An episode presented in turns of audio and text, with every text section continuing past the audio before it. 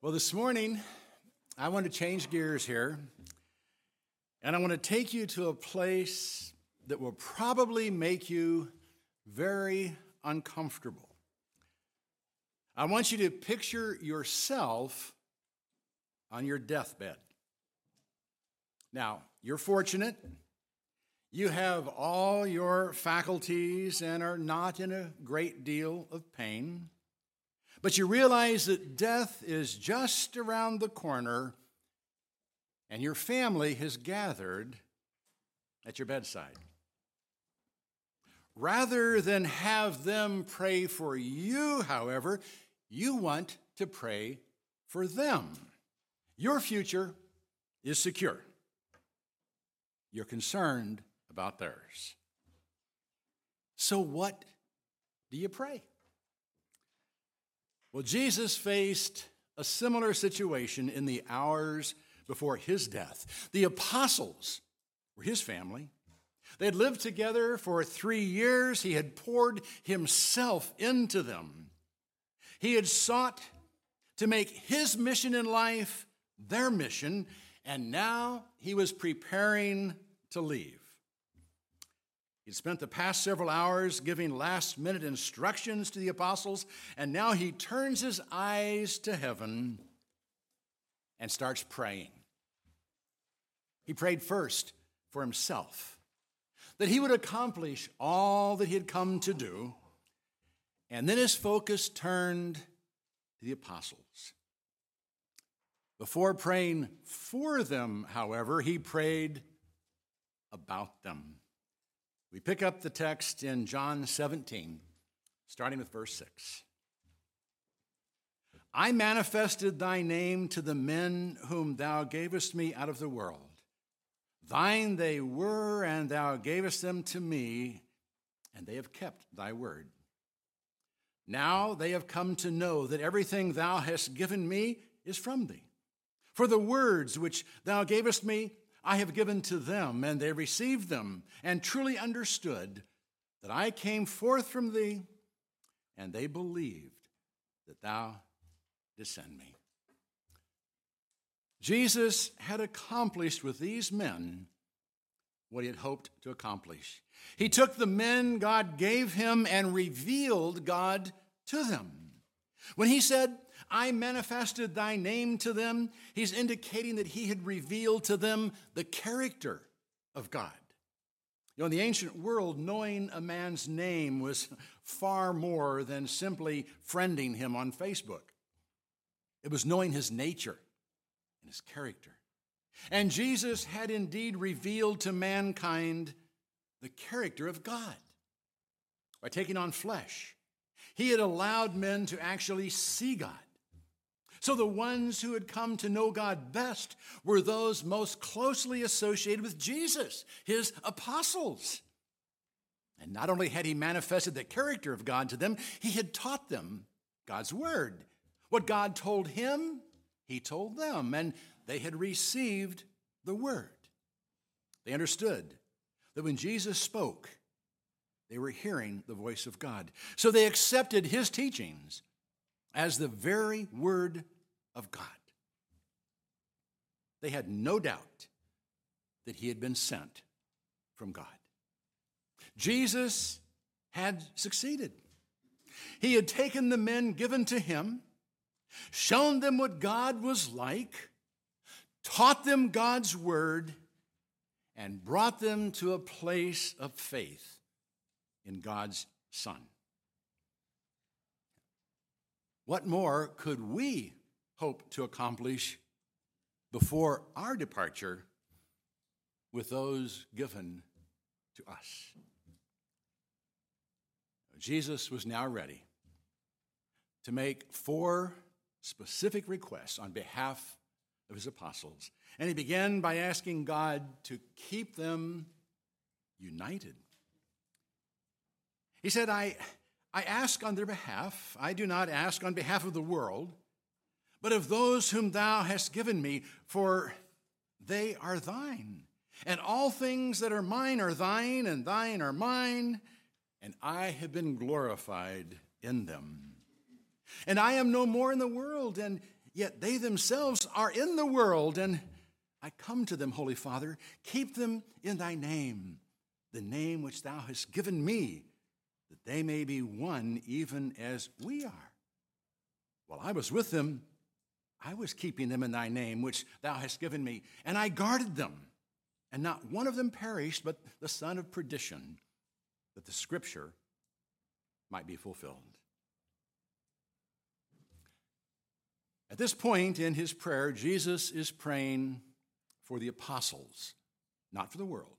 Later, he will pray for the world. But for now, the focus is on his apostles, those specifically given to him by his Father to pour himself into.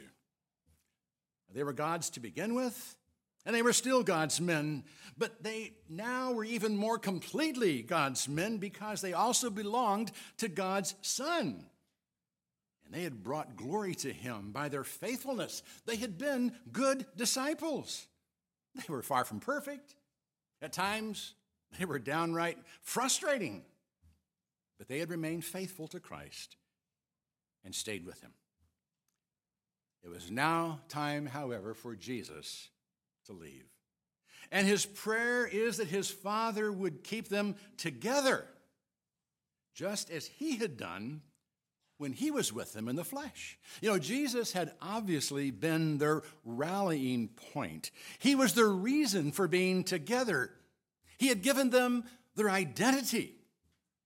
They had been unified as the apostles of Christ, and he wanted them to remain together as apostles of Christ. He wanted them to continue to bear his name after he was gone.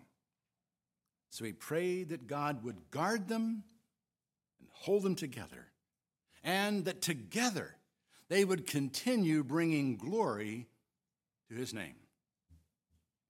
The only one who had not remained faithful was the son of perdition, the son of destruction. It had been prophesied that one would betray him, and Judas fulfilled that prophecy. The rest had remained faithful. And it was his prayer that even in his absence, God would keep them united in his name. You know, it was kind of like a father praying that after his death, his children uphold the family name, that they might never forget who they are and in whose family they belong. That's what Jesus wanted of his apostles. He wanted them to be a family, to be united, to be one in purpose. And he still wants that for those who bear his name. So he asked the Father to, to give them joy. He continues, But now I come to thee. And these things I speak in the world that they may have my joy made full in themselves. I have given them thy word, world has hated them because they're not of the world, even as I am not of the world. You know, Jesus knew that his apostles would be hated by the world.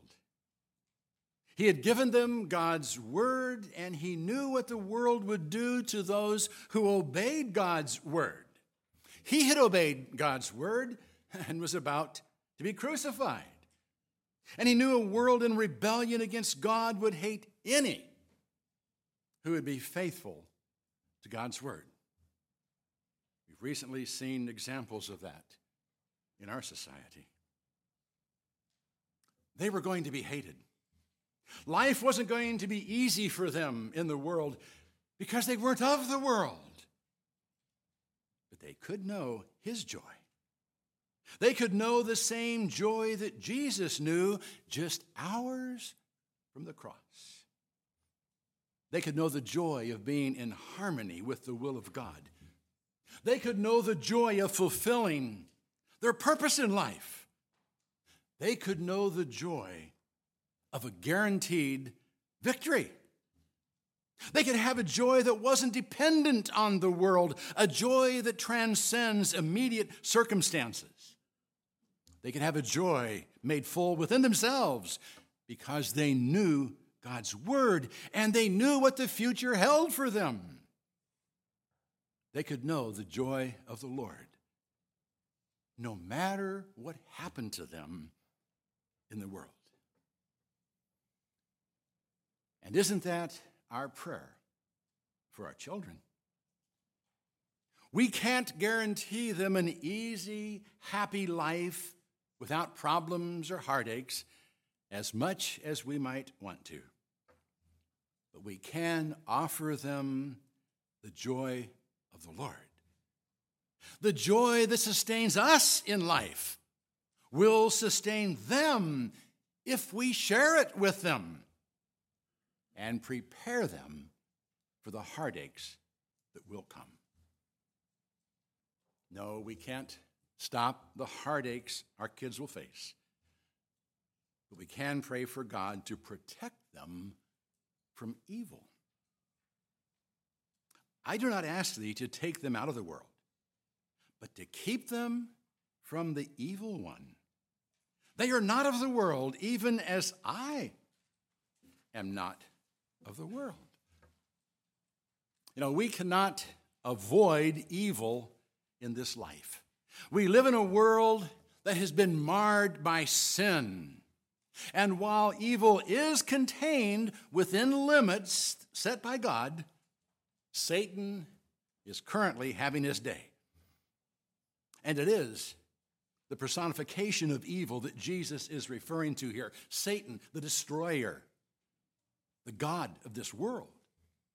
Satan causes havoc in the world, and everyone is affected by his activity, the guilty and the innocent alike. We cannot avoid him. We cannot avoid Satan in this life. Jesus couldn't.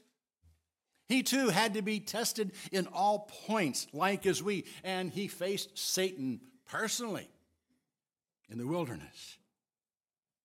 No, we can't. We can't avoid him, but we can be protected from him. Like the disciples, we can be protected from the evil one.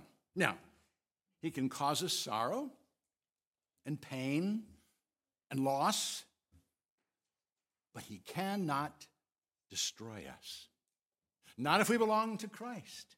Not if we have the Spirit of God within us. John made that very clear when he wrote, Greater is he who is in you than he who is in the world. If we are indwelt by the Spirit of God and are submissive to his leading, Satan cannot take us captive. He may deceive us on occasion, and he may win an occasional conflict, but our salvation is secure. Even if Satan should kill us, he cannot destroy us because the battle has been won and Jesus is the victor. You know, Satan might have been foolish enough to celebrate at the death of Jesus, but Jesus knew he wasn't going to stay in the grave. He knew he had won, and he could therefore pray, Keep them from the evil one. He knew Satan would go around like a roaring lion, seeking those he could devour. But he also knew Satan could not devour those protected by God. We can pray that protection for our children as well. They can be kept out of Satan's reach. And they will be if the Spirit of God indwells their hearts. If they have been brought up with a saving knowledge of Jesus Christ, if they know the truth and have been sanctified by it. And that's the last thing Jesus here requested for his apostles that God would sanctify them in truth. Sanctify them in truth. Thy word is truth. As thou didst send me into the world, I also have sent them into the world. And for their sakes, I sanctify myself, that they themselves also may be sanctified in truth. To sanctify is to set apart, to consecrate, to dedicate. Jesus' prayer for the apostles was that they be sanctified in the truth, that they be set apart for lives committed to the truth. And what is truth? That's a question that Pilate asked and one that has been asked down through the ages. Today, in our postmodern world, many deny that there even is such a thing as truth, but most still long for it. In a world searching for answers, many wish they knew the truth. But what again is the truth? The clearest answer ever given is given here Thy word is truth. Jesus wanted his apostles set apart for a life of proclaiming the truth. And just as his Father had sent him into the world with absolute truth, so he was sending his apostles into the world with the truth. And he was making them fit vessels for the truth by sanctifying himself to the will of God, by going to the cross to provide cleansing for their sin. For only in being freed from the stain of sin could the apostles be vessels of untainted, absolute truth. Through his sanctification, we too can be sanctified, set apart as holy vessels, fit for the Spirit of God. We can be made fit to proclaim the truth in a world filled with lies. What a privilege it is to bear truth in the world that has been deceived by sin. That was the task given to the apostles, and that is our task as well. There is no higher purpose in life, and there is no greater purpose to leave to our children. It is our privilege and our responsibility to take the truth to a world deceived by the father of lies. As we noted last week, we become an answer to Jesus' prayer by bringing him glory. And today we learned how to do it. We bring glory to the Father and the Son by going out into the world united with joy, secure in our salvation, speaking the truth. Jesus marched triumphantly into Jerusalem a week before the crucifixion. So we can march triumphantly into the world. As a father sent him so we have been sent to triumph over darkness, to bear his name, to declare the truth, and to share the joy of living daily in his presence. And we do it all in the hope and confidence of one day hearing, Well done good and faithful servant.